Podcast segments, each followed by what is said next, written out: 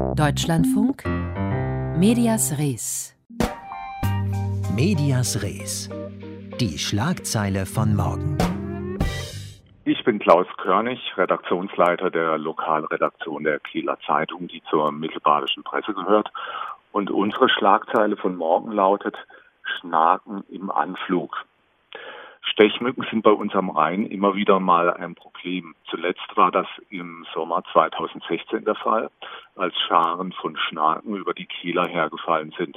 Damals hat es sehr viel geregnet bei uns und jetzt durch das Hochwasser könnte das wieder so kommen in den nächsten Tagen, befürchtet zumindest ein Experte von der sogenannten kommunalen Arbeitsgemeinschaft zur Bekämpfung der Schnakenplage.